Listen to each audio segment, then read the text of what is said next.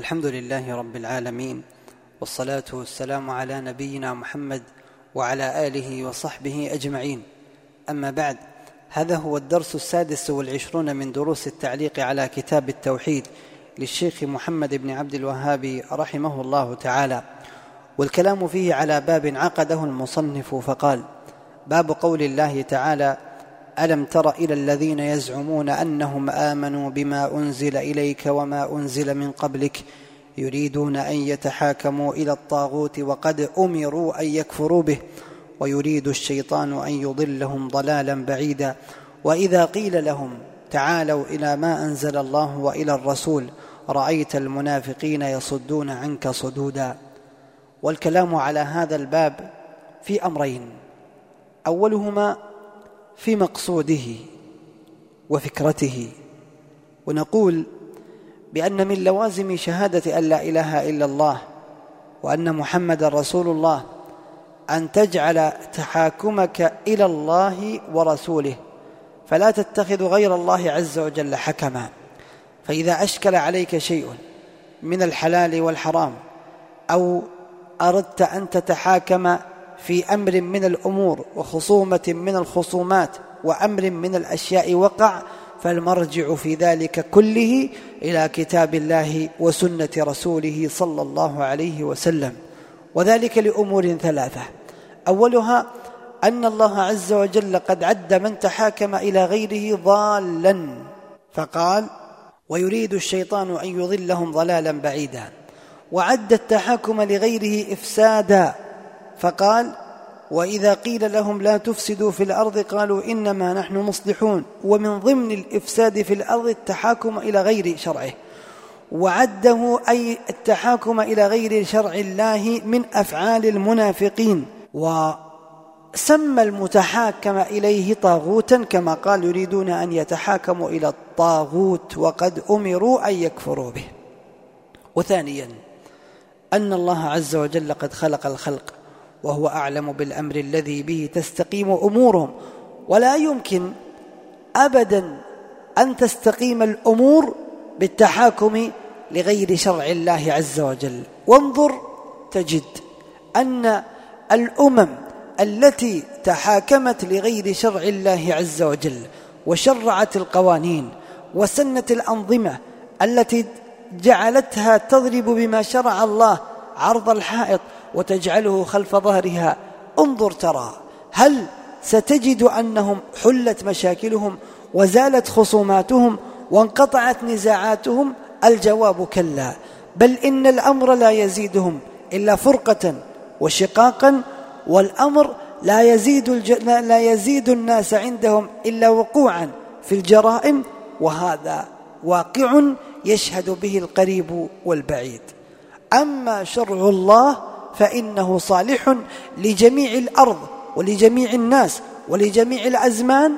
إذا طبقه الناس سيرون الأثر والحكمة واستقرار الأمور. فمثلا حد الزنا لو أنه أقيم. حد السرقة لو أنه أقيم لرأيت الناس يتركون لرأيت الناس ينفرون من هذا الفعل. أما حينما يستبدل بحد القطع حد أم أمرا من الأمور ونظاما من الأنظمة فإنه لا يمكن بحال أن يردع سارق إلا بما شرعه الله عز وجل. وثالثا أن في التحاكم لشرع الله طاعة لله وتحقيق للإيمان الذي لا ينال إلا به فمن تحاكم لغير شرعه فليس بمؤمن ومن تحاكم لشرعه ورضي بذلك فهو مؤمن فلا وربك لا يؤمنون حتى يحكموك فيما شجر بينهم ثم لا يجدوا في أنفسهم حرجا مما قضيت ويسلموا تسليما.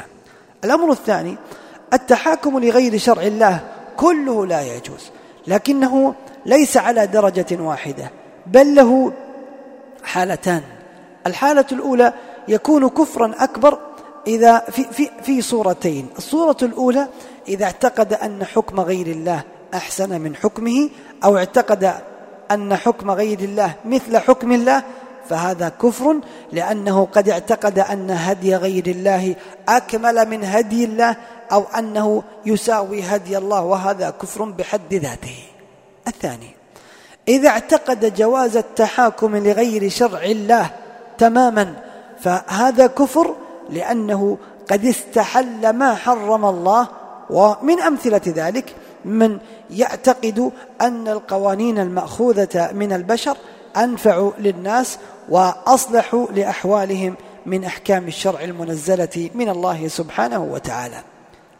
الحالة الثانية يكون التحاكم لغير شرع الله كفرا أصغر إذا كان في قضية أو قضايا محدودة بحيث لم يصر هذا قانونا عاما وإنما في قضايا أو قضية واعتقد مع ذلك أنه مخالف لحكم الله وأنه آثم وأن حكم الله عز وجل هو الواجب وهو الحق ففعله هذا كفر أصغر غير مخرج من الملة. نص على ذلك ابن تيمية وابن القيم وغيرهم. وتبقى حالة وهي فيما إذا أجبر الإنسان على التحاكم لغير شرع الله. مثال ذلك. لو كانت المحاكم في بلده تحكم بالقوانين الوضعية ولا يستطيع هو الوصول لحقه إلا بالتحاكم إليها واضطر لذلك لكي يصل إلى حقه ولن يستطيع الوصول إلى حقه إلا عن طريق مثل هذه المحاكم التي تحكم بغير شرع الله فقد أفتى العلماء ومنهم الشيخ ابن باز والشيخ ابن عثيمين رحمهم الله بأن هذا يجوز لكنه ليس له أن يأخذ غير حقه. وهذا كما هو معلوم عند الضرورة لأن الإنسان لا يستطيع أن يصل إلى حقه إلا عبر هذا الطريق. ومثله أيضا لو أنه شكي في محكمة تحكم بغير شرع الله عز وجل ولم يستطع إلا المثول أمامها فإنه حينها ما دام أنه مضطر لذلك فإنه لا تثريب عليه في هذه الحالة. ما دام أنه لا يستطيع التحاكم لشرع الله عز وجل.